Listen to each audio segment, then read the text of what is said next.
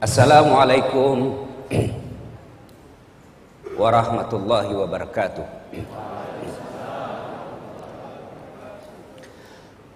Alhamdulillah Alhamdulillahi rabbil alamin. Wabihi nasta'inu ala umurid dunya wad din.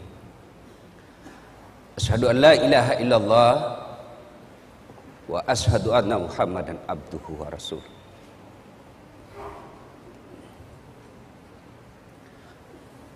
Allahumma salli ala sayyidina Muhammad Wa ala alihi wa sahbihi ajma'in Ibu bapak, saudara-saudara sekalian yang saya hormati. Ketika saya tamat SMP, SD di kampung saya Desa Bungi, Kabupaten Pindrang, saya datang ke orang tua saya, bapak saya, saya bilang, Pak, melok kamu sekolah agama. Saya mau sekolah agama. Saya mau sekolah di pesantren. Waktu itu, maafkan saya. Pondok Pesantren DDI Kabalangan. Pengasuhnya almarhum guru kita Abdurrahman Ambok Dale. Saat itu bapak saya menjawab, eh, dia lepas sekolah kau nak. Dia lepas sekolah kau, saya tidak bisa sekolahkan kamu di pesantren. Kenapa? Pesantren waktu itu jauh lebih mahal daripada sekolah umum. Di pesantren kita harus bayar biaya kos, uh, biaya makan dan lain sebagainya. Sementara sekolah umum hanya membayar SPP dan OSIS. Waktu itu saya pengurus remaja masjid, masih saya SD. Lalu saya ngadulah saya dalam tahajud.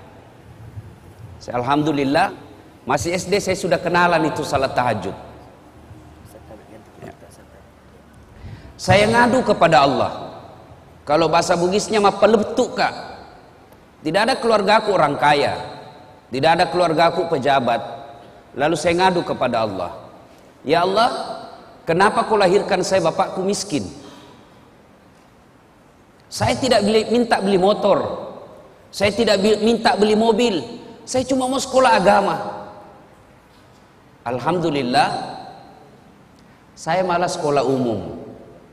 SMP di kampung, SMA SMA 4 sarjana saya ada dua sospol satu sarjana syariah satu sospol pun hampir empat semester saya serahasiakan ke bapak saya karena bapak saya tidak mau kalau saya sekolah politik dia bilang ah itu politik pak beli-beli saya selesai S2 S3 dan seterusnya apa yang membuat saya terharu Alhamdulillah saya bisa jadi ustadz meskipun saya tidak pernah mondok. Saya malu bicara di tempat ini. Di sini kumpulan orang-orang soleh. Ada guru-guru kita. Saya kalau ketemu teman-teman guru-guru di Wahda Islamiyah, saya selalu berkata Tuan Guru, Andrung Guru. Kenapa? Di situlah pusat-pusat orang punya ilmu. Saya ini hanya pandai menyebarkan ilmu. Sumber ilmu saya dari teman-teman saya di Wahda. Lalu menjadi pertanyaan, kenapa orang panggil saya dakwah? Nah saya ini kasihan bukan keilmuan dalam bidang dakwah. Ternyata salah satu sebabnya ketika orang saya tanya, bagus cara tak menyampaikan Ustaz. Tidak ada orang sakit perasaannya. Paling banyak sakit perasaannya ibu-ibu. Tapi heran, tetap kita suka itu ibu-ibu Ustaz. Nah, inilah kemudian saya bersyukur pernah sekolah dan sampai sekarang masih mengajarkan ilmu komunikasi. Saya tidak mungkin berlebih ketika saya katakan ilmu pertama yang diajarkan Allah kepada manusia Adam alaihissalam adalah ilmu komunikasi. Kapan Ustaz? Ketika Allah mengajarkan nama-nama makhluk dan tumbuhan kepada Adam. Nama adalah simbol, simbol adalah kajian utama ilmu komunikasi. Ibu Bapak saudara-saudara sekalian yang saya hormati. Nah, melanjutkan itu tadi intermezzo saja. Alhamdulillah emosi saya sudah mulai terkontrol. Saya gampang tersentuh ketika kumpul dengan teman-teman ustadz karena saya bilang dalam hatiku mereka mendalami ilmu agama sampai ke luar negeri. Tinggalkan keluarga. Kadangkala keluarkan ongkos baru bisa mendapat ilmu yang sangat dalam. Saya alhamdulillah santai-santai ji bisa dapat ilmu. Kenapa? Karena saya memang minta dari Allah Subhanahu wa taala. Cuma saya harus tahu diri bahwa ilmuku rendah sekali. Ustadz Fahru Rosi hari ini nak kira kak berangkali basang. Bateku nagolai. Masya Allah. Biasa sih kalau dikasih begitu kak banyak pak ganti langsung ke bilang ada basang. Apa maksudnya? Golai capok. ya. Nah, Bapak Ibu saudara-saudara sekalian, Waqala Allah berfirman dalam Al-Quran Bismillahirrahmanirrahim Ya ayyuhalladzina amanu dukhulu silmi kaffatan wa la tattabi'u khutuwatis syaitan innahu lakum adu mubin Wahai orang-orang yang beriman masuklah engkau ke dalam Islam secara sempurna jangan Islam pencitraan sekarang ini kalau musim pilkada deh itu politisi penampilannya kala-kala ustadz Uh, rapat songkoknya. Pakai serban, pakai gamis, nah bungkus dirinya serban putih. Baru pegang tasbih besar. Foto pasang baleho empat kali enam. Kala-kala penampilan Ustaz Dasat. Begitu disuruh imam sholat maghrib, Nabi bilang, eh anu Ustaz, paruh suaraku. Jangan Islam seperti itu, pencitraan, dan masuklah ke dalam Islam secara benar dan janganlah engkau ikuti langkah-langkah setan karena sesungguhnya setan itu musuh yang nyata bagi kalian. Nah, kira-kira kalau pengajian begini Bu, ada enggak setan di tengah-tengah kita? Kira-kira ada setan Ibu? Ada. Bukan popo, bukan parakang, bukan uka-uka, tapi apa setan yang ada di tengah-tengah kita bentuknya handphone apa? Orang sudah ceramah masih menggesek. Katanya mau dengar pengajian, mak download ji. Simpan dulu HP ta. Serius kayak ini, serius simpan dulu. Simpan dulu. Bagaimana kita mau dengar ceramah kalau kita fokus di HP? Ada juga pura-pura foto itu. Padahal dalam hatinya dia kue HP baru. Ada yang lebih parah. Udah foto kak dulu, baru nak share di grup tablik akbar bersama Ustadz Dasat tapi itu bajunya nak pakai waktu di TV One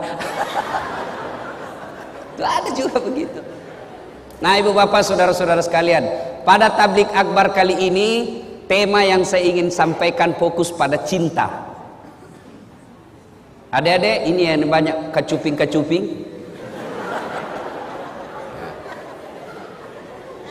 ini adik-adik percayalah semua penyakit kita ingin cepat sembuh. Mau penyakit kusta, sakit kepala, sakit gigi, sakit utang, semua kita ingin cepat sembuh. Satu-satunya penyakit yang kita tidak mau sembuh adalah penyakit jatuh cinta. Inilah penyakit jatuh cinta, tidak mau kalau sembuh. Maunya kita jatuh cinta selamanya. Nah, bicara tentang cinta saya tidak mau ceramah. Saya hanya ingin menyampaikan kisah-kisah bagaimana cinta dakwah dengan cinta. Satu. Adik-adik pernah saudara-saudara, Bapak Ibu pernah dengar kisah Rasulullah sallallahu alaihi wasallam di Taif. Rasulullah mendapat tekanan di Mekah. Mendapat hinaan, mendapat cemoohan, teror secara fisik, teror secara mental, fisiknya dilempari, mentalnya diludahi, rumahnya dipasangi duri. Lalu siapa yang lakukan itu? Bukan orang lain. Siapa? Keluarganya sendiri. Siapa? Abu Lahab. Tahu itu Abu Lahab deh. Tahu ke Abu Lahab? Tahu? Sepuh satu kali eh bap, apa nak saudarana bapak Nabi. Bahasa Perancisnya Amurena Nabita. Perancis itu pare-pare dan sekitarnya.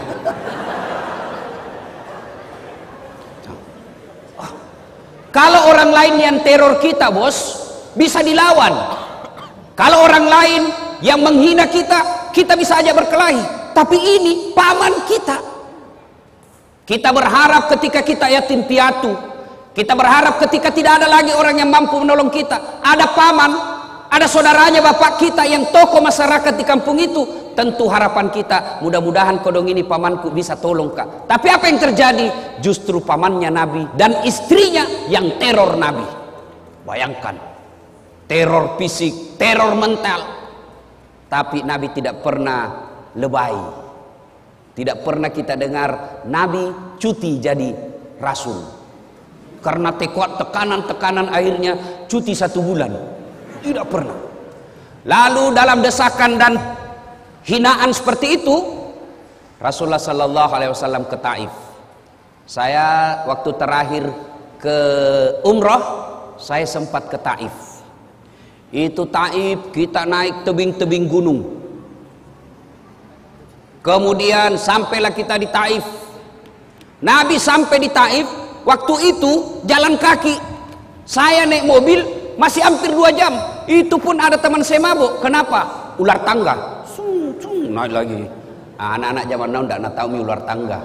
Kita dulu waktu tak kecil ular tangga ular tangga. Kalau dapat tangga naik lagi. Begitu dapat ular turun mungkin sini coba masya Allah sampai di Taif apa Nabi lalu sampaikan? Nabi lalu sampaikan keinginannya. Saudara-saudara sekalian, minta pertolongan. Ya, saya ajak kalian ikut beriman kepada Allah. Jangan sembah kecuali Allah. La ilaha illallah Muhammad Rasulullah. Bagaimana reaksi orang Taif? Masya Allah. Orang-orang tua di Taif nak kumpulkan itu anak-anak. Anak-anak bocah, ABG. Dia bilang, piku lempar itu, lempari. Bayangkan Pak. Kalau orang dewasa lempar ki, masih kita merasa terhormat. Kenapa? Seusia ki bos. Tapi anak-anak yang ngusir kita itu tekanannya, tekanan psikologisnya sangat tinggi. Lalu pada saat Nabi dilempari, datang malaikat Jibril menawarkan bantuan. Dia bilang Jibril, kalau bahasa kita, Mas bro, Muhammad, tak lewat-lewat itu. Saya diperintah Allah, berdoa kau saja, Allah angkat saya diperintah Allah saya lempar ini. Satu kampung saya hancurkan mereka. Kira-kira kita dek ada ini borong ki nabuli ki satu kelas. Tiba-tiba datang ke polsek. Bagaimana? Apa jawaban tak kira-kira? Kalau saya satu kampung lempari kak tiba-tiba datang densus. Bagaimana Ustaz? Tangkap tembak semua. Tapi apa jawaban Nabi Jibril kalau betul Allah ingin mendengar doaku kali ini saya hanya ingin berdoa, ya Allah, berikan hidayah kepada seluruh masyarakat Taif. Jangan hancurkan mereka. Mereka lakukan itu karena dia tidak tahu saya. Mereka lakukan itu karena mereka tidak paham apa yang ingin saya bawakan kepada mereka. Saya hanya minta, ya Allah, berikan hidayah kepada mereka. Masya Allah. Coba membeda. Inilah yang disebut dakwah dengan cinta. Kisah kedua bicara soal cinta. Ibu bapak saudara-saudara sekalian. Cinta dakwah dengan cinta dan cinta tidak akan muncul tanpa ada kesabaran. Coba. Kita kira gampang jadi ustad. Wah, banyak itu cobaannya, Bos. Bayangkan kalau kita diundang sampai di sana kita berharap nak kasih makan ki dulu. Baru ki tiba dari balik papan. Apa kek sedikit mo? Tuh. Jantung baki langsung buka ini Ustaz.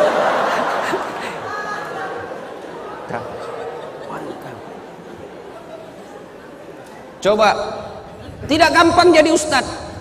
Belum lagi saya ini saya pernah diundang ke Pulau Kijang. Pulau Kijang Sumatera. Riau tapi uh pedalaman. Waktu nak telepon kak, Assalamualaikum Ustaz, Waalaikumsalam. Betul Ustaz Dasat, betul sekali. Kenapa Ki? Kami ini orang Bugis yang ada di tanah Sumatera, Pulau Kijang.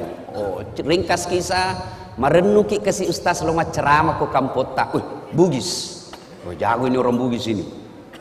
Ya, jadi Saya jelas minta tolong jelaskan bagaimana ke sana. Dia bilang Ustadz naik pesawat dulu ke Jakarta, dari Jakarta kemudian ke Jambi, dari Jambi menyeberang speed ke Pulau Kijang. Saya bilang berapa lama naik speed? Tidak sampai dua jam Ustadz. Pulau sama aja di Kalimantan ini. Oke lah. Begitu saya sudah naik di speed, ternyata bukan speed apa, katinting. Bilang, itu speed itu kan yang cepat. Ini katinting. Toko toko toko toko toko toko. Mati ku bilang. Mulai mak mulai mak jengkel di situ, mulai mak jengkel. Sudah. Tanam-tanam mak. Astagfirullah, astagfirullah, astagfirullah. Saya lihat jamku satu jam lebih. Astagfirullah, astagfirullah. Begitu dua jam belum sampai.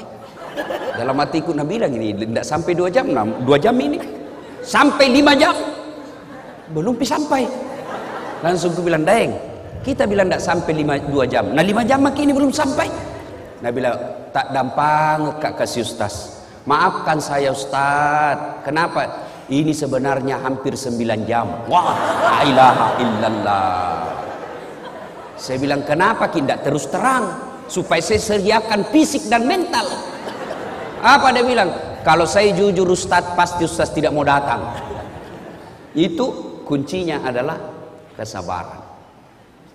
Itu baru perjalanan bos, belum lagi diri honor. Eh, ada togi yang tipu ustaz itu. Masuknya ustaz, tapi ustaz, sampai pakai saya kirim di rekening Oh iya siap. Sampai sekarang nggak kirim-kirim. Betul ini pak. Ada juga dan itu pejabat. Bayangkan itu mentalnya pejabat Indonesia. Ustaz saja netipu. Belum lagi yang potong. Lebih banyak ngambil daripada kita. Khutbah Jumat, biaya rutin 200 ribu. Begitu sampai di rumah, deh 50 ribu di sini. Bayangkan, lebih banyak ngambil dari kita. Coba bayangkan. Itu kisah-kisah perjalanan dakwah.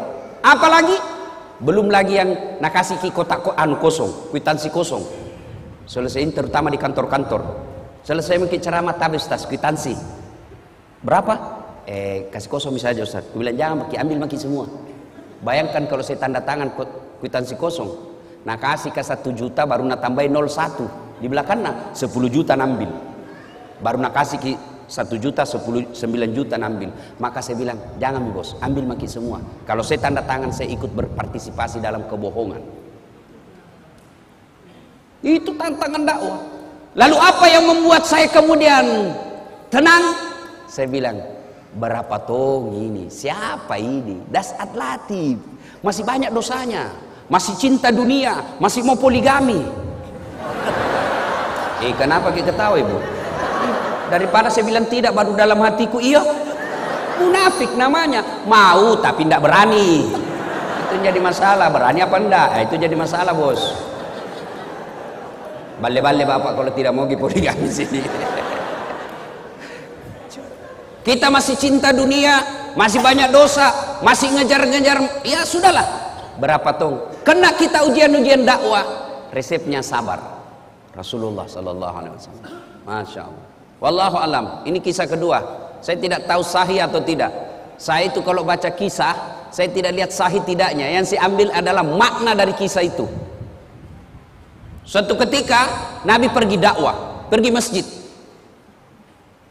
Tiba-tiba di atas ketinggian ada orang kafir Quraisy naludai Nabi. Uh, kena kepalanya Nabi. Kira-kira kau anak muda, kalau diludai dari atas apa jawabanmu? Mana mau pemburu hidayah ambil batu kurang ngajar. Baru kisah satu bulan kena hidayah, mencoba lagi.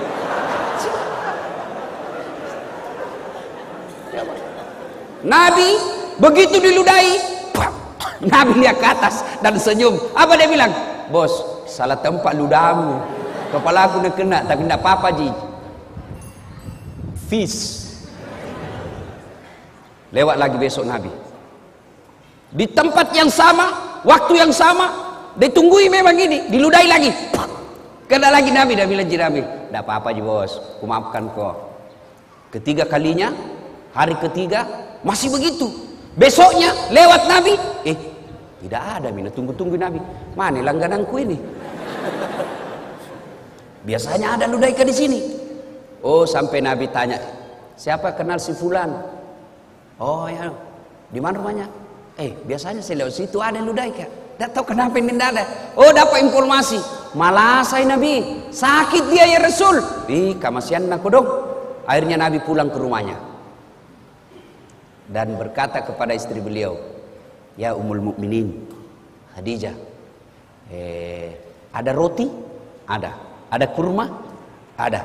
Bungkus sih? Mau ke ke mana ya Rasul? Mau ke pergi lihat langgananku. Sakit kodong. Sampai dia ketuklah rumahnya itu orang Nabi. Assalamualaikum. Siapa? Muhammad. Muhammad siapa? Langgananmu bos. Mati. Mak dah maki. Ai, datang Muhammad balas dendam ini. Selesai dia bilang, saya tadi lewat di tempat biasa. Eh, saya cari-cari kita tidak ada. Ki rindu-rindu tuh nggak kurasa dengan ludata. Eh, ternyata sakit ki bede. Nah, ini ada roti saya bawakan ki, ada kurma saya bawakan ki. Eh, kita makan, saya doakan ki mudah-mudahan cepat sembuh. Masya Allah. Mendengar ini, apa jawabannya ini orang tadi yang teror secara fisik dan mental Nabi? Apa dia katakan? Dia bilang, eh Abu Jahal saja yang sewa saya untuk teror kamu, tidak datang lihat saya sampai sekarang. Justru kamu orang pertama yang datang membesuk dan mendoakan saya. Luar biasa akhlakmu ya Muhammad. Masya Allah. Akhirnya apa? Ini orang menyatakan, saksikan ya Muhammad, la ilaha illallah Muhammad Rasulullah.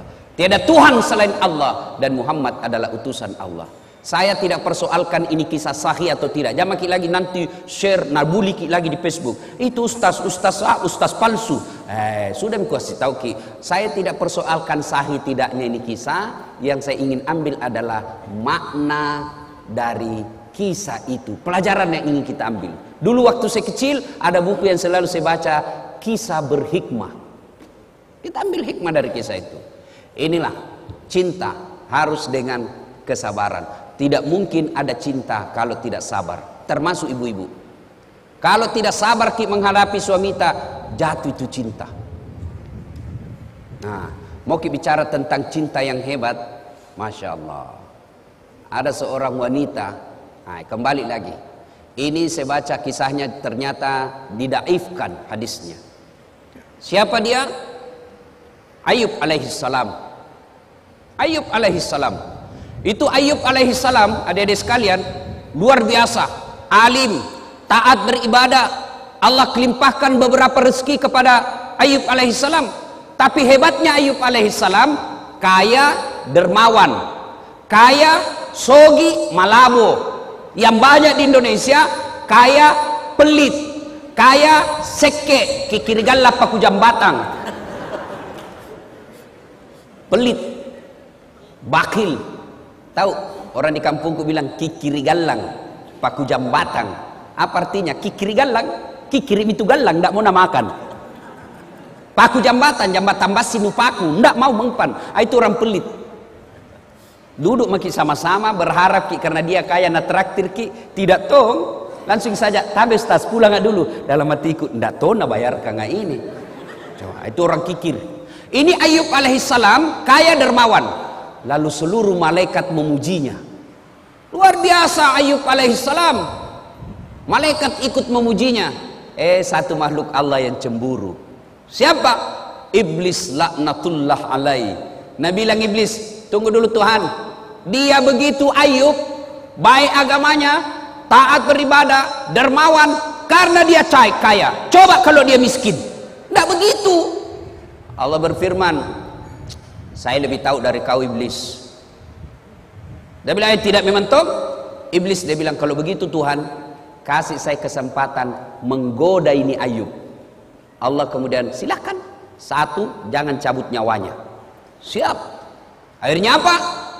Ayub alaihissalam terbakar seluruh hartanya. Kebun-kebunnya musnah. Binatang-binatang ternaknya mati karena penyakit. Begitu miskin, datang iblis. Ayub masih bersikir, dibisik. Ayub, sudah mau. Apalagi kau puji-puji Tuhanmu? Bayangkan ambil hartamu. Jangan kau puji-puji Tuhanmu. Apalagi Tuhan apa itu Tuhanmu? Apa kata Ayub alaihissalam? Bos, yang kau banyak bicara di situ nah? Bukan begitu di, di, di hadis, bukan. Ini bahasa Ustaz. Supaya enak didengar bos. Tuh, bayangkan kalau lapar kita baru serius sekali, tambah lapar orang. Tuh. Nah. Bahkan dulu Pak. Ya, Akhirnya apa? Apa kata Ayub? Dengar baik-baik adek. Dengar baik-baik ibu. Alhamdulillah sempat kaya sempat kau punya kebun, sempat kau punya binatang ternak. Banyaknya orang kodong sampai sekarang tidak ada kebunnya, tidak ada ternaknya. Ini harta titipan Allah. Inna lillahi wa inna ilaihi rajiun. Allah yang kasih saya di dunia, Allah ingin ambil, silakan. Yang penting lebat Tommy. Nabi bilang Bugis, taruh meti ke pura moir rede. Oh, Nabi bilang, kalau bahasa kita, dia bilang, kira-kira kalau bahasa kita ya, apa dia bilang itu iblis. Apa? Masih mau kok? Hebat kita. Dia bilang tidak. Itu Ayub begitu karena dia anaknya. Coba kalau tidak ada anaknya. Allah berfirman tidak. Ada anaknya atau tidak dia taat. Akhirnya apa? Wafat lagi anaknya. Datang lagi iblis. Bos, sudah itu sembah sembah Tuhan. Bayangkan dari ada hartamu, nambil mi. Sekarang anakmu lagi nambil, sudah mi. Apa kata Ayub alaihissalam? Jangan kau hanya bicara di situ deh. Bosan kuliah kok. Coba. Alhamdulillah sempat kau punya anak. Banyaknya itu orang kodong bertahun-tahun sampai tua tidak punya anak. Alhamdulillah ada anakku. Setan tak kancing. Tapi dia jujur lagi sama Allah. Ih, tidak memang Tuhan Tuhan. Coba kalau dia sakit tidak mungkin dia begitu. Allah dia bilang saya lebih tahu sehat atau sakit dia tetap sabar beribadah kepada akhirnya apa Dicoba lagi Ayub alaihissalam. Dengan apa? Penyakit. Penyakitnya tidak tanggung-tanggung. Seluruh anggota tubuhnya dimakan ulang. Kira-kira kalau sekarang penyakit kulit tingkat paling tinggi. Bahkan riwayat yang saya baca itu kelihatan itu sedikit tulang-tulang pipinya apa itu di sini karena habis dimakan ulat. Ayub alaihissalam datang lagi di iblis. Eh, bayangkan Tuhanmu, nambil hartamu, nambil anakmu. Sekarang kau lagi nak kasih sakit. Sudah mi. Apa kata Ayub alaihissalam? Bosan-bosan kuliah kok. Tidak berhenti mu datang sama saya. Tidak ada apa-apanya ini. Masya Allah, puluhan tahun saya sehat. Masa gara-gara penyakitku yang baru sesaat ini, saya lalu melupakan nikmat Allah. Tidaklah. Innalillahi wa inna ilaihi rajiun. Lalu itu datang lagi istrinya. Dia bilang apa sama istrinya? Istrinya bilang apa? Bang, berdoa maki sama Tuhan minta ki supaya berhenti penyakit kita apa kata Ayub alaihissalam masih rika saya malu minta kepada Allah puluhan tahun saya sehat baru beberapa saat saya sakit saya malu kepada Allah. Lalu iblis tidak putus asa dia datangi lagi. Ayub alaihissalam gagal dia goda Ayub maka dia datangi istrinya. Istrinya dihasut maka ibu-ibu hati-hati. Biasanya setan mati akal hadapi suami tapi dia masuk sama istrinya. Suaminya mau pergi sedekah mau bantu sahabat pemburu hidayah. Dia mau kasih uang sumbangan 500 ribu. Sudah ada di dalam dengan amplop. Tiba-tiba dilihat istrinya. Pak kenapa ada ini uang 500 ribu? Mau dia apa? Ada itu anak muda kudong mencari hidayah. Mau saya kasih di sumbangan beli Quran. Boleh talekan ini. Sok kaya. Apa orang lagi itu ada anak gue beli kayak pulsa. Akhirnya gagal bersedekah kenapa? Godaan setan dunia dalam bentuk istri lebih besar daripada godaan yang tidak kelihatan. Itu Nabi bilang orang di kampungku setan mak bulu-bulu. Uh susah diusir. Kalau setan yang tidak kelihatan baca basmalah lari. Kalau istri tak dibacakan yasin dia bilang kok kira kak mati? Coba. Sampai-sampai ada bapak-bapak ditanya sama istrinya, ada warna kau suruh simpan di bawah anu, di bawah tempat tidur. Didapat sama istrinya. Nah bila istrinya, Pak, uang apa ini? Satu juta setengah. Uang sial. Maksudnya apa? Batin aku sembunyi udah apa, Ji?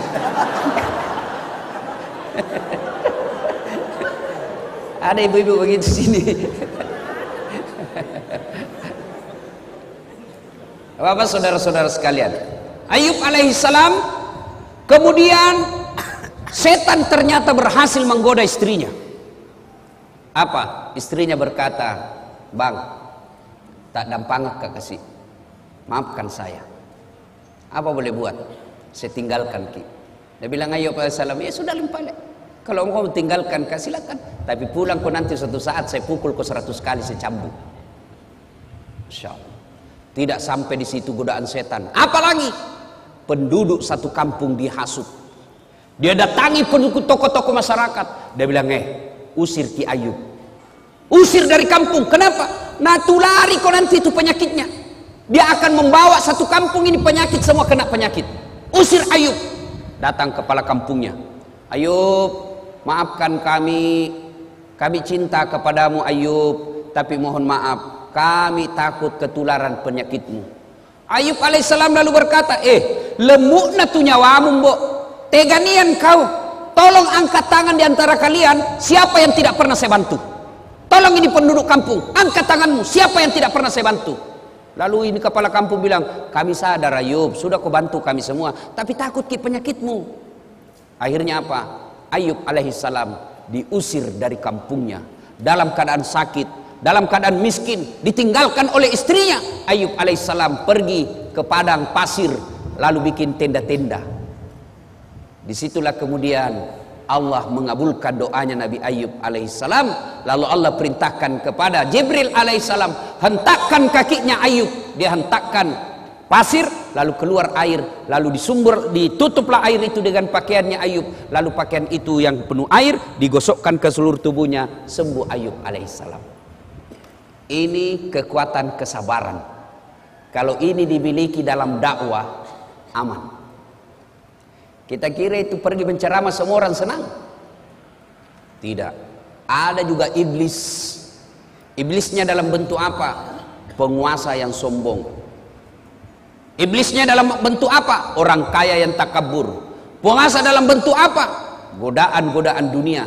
Maka solusi dan kesabar solusinya adalah kesabaran dan kesabaran itu akan melahirkan cinta tanpa kesabaran tidak mungkin ada rasa cinta nah aplikasinya sekarang.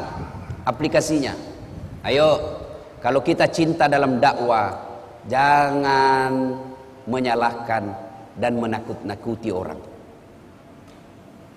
Saya tidak tahu Ustadz ini kisah sahih atau tidak tapi saya selalu bilang saya ambil hikmahnya saja.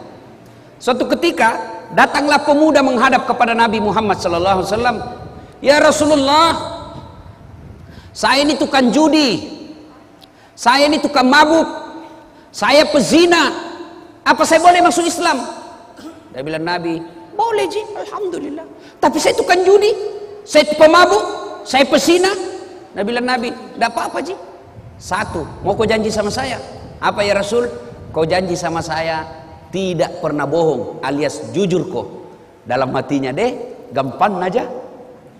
Dia sudah bila dia ini Muhammad? Dia takut saya tidak jujur padahal saya sudah jujur nyata-nyata saya sudah bilang saya pesina saya sudah jujur nyatakan nyata saya perampok saya sudah jujur nyata-nyata saya tukang judi saya pemabuk masih dia kira saya tidak jujur. Baik ya Rasul saya jujur. Ah, oke okay, sahadat. Sahadat anak muda ini setelah itu waktu demi waktu berjalan timbul kebiasaannya lagi. Dia mau berzina dia cewek cantik mau berzina tiba-tiba dalam hatinya eh saya sudah Islam nanti kalau saya ketemu Nabi apa ku bilang dik? Kau sudah Islam? Iya. Kau berzina kalau saya bilang berzina ih tidak enakku Islam baru berzina kalau saya bilang tidak berarti bohong kak. Akhirnya apa? Batal berzina. Selang lagi beberapa saat mau berjudi lagi. Eh saya sudah Islam. Saya ditanya Nabi masih judi kak. Ya enak. Kalau saya bilang tidak, eh bagaimana? Berarti saya bohong. Akhirnya apa? Batal lagi judi. Mau mabuk begitu lagi. Seterusnya dan seterusnya dan seterusnya. Lalu dia datang kepada Nabi. Ya Muhammad. Luar biasa. Luar biasa kau ya Muhammad. Betul satu yang ku minta. Tapi itu intinya. Coba kalau Nabi langsung katakan. Tidak boleh. Pezina tidak boleh masuk Islam. Maka dia tidak masuk Islam pada saat itu. Tidak. Lalu kita belajar lagi. Al-Quran. Coba lihat Al-Quran. Ketika mengharamkan hamar, ballo, vodka, whisky, Jennifer, Donald, topi miring. Apalagi itu? Lempox. Sekarang lempox itu yang bahaya dan murah. Sekarang ada di Makassar, ada tong komunitasnya. Apa? Komunitas pemuda bernapas dalam kaleng. Hancur juga ini anak muda ini. Lempox nah campur lem tikus. Apa bilang? Cemen lumen. Masa baru satu botol teler mako? Itu teman tak tahu aja gona sampai masuk di got. Anak muda sekarang malu dibilang kampungan. Saya dulu waktu sekolah, kalau anak-anak sudah bilang, eh sudah saat sini kau. Eh, jangan deh, saya jauh-jauh dari kampung muka sekolah baik-baik. Nah, bilang kampungan deh ini. Aku bilang biar mi bos, daripada kau ada kampungmu. Nah, coba kita lihat pelajari itu ayat tentang hamar. Ketika Allah haramkan hamar, kan tidak langsung. Pada saat itu orang-orang Arab kafir jahiliyah waktu itu bukan cuma dia minum itu hamar, dia mandi. Dia mandi itu hamar. Begitu hobinya dengan hamar. Turun ayat. Ayat pertama tentang hamar. Apa? Disentuh dulu akalnya.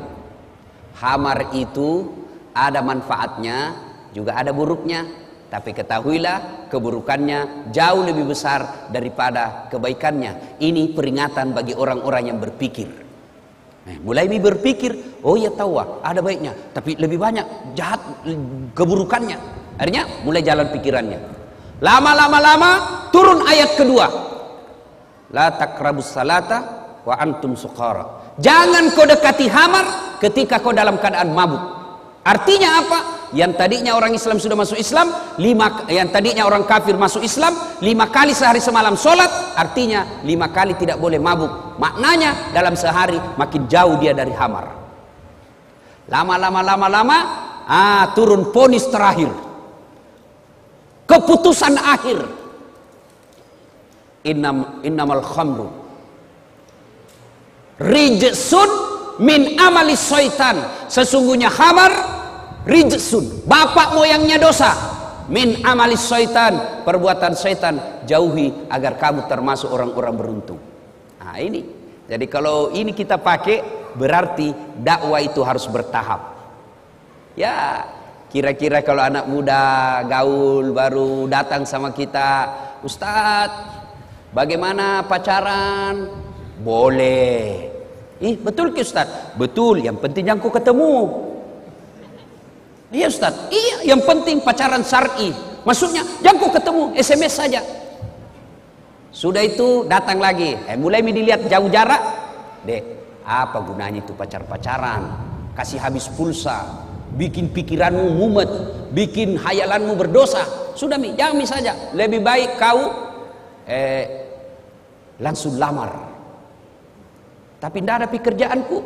Rezeki bukan soal kerjaan. Rezeki itu Allah yang ngatur. Tidakkah dalam Quran mengatakan satu orang menikah, tambah lagi satu orang menikah, maka dua mi rezekinya. Satu tambah satu menjadi dua. Dia aku putus asa. Eh, sudah itu.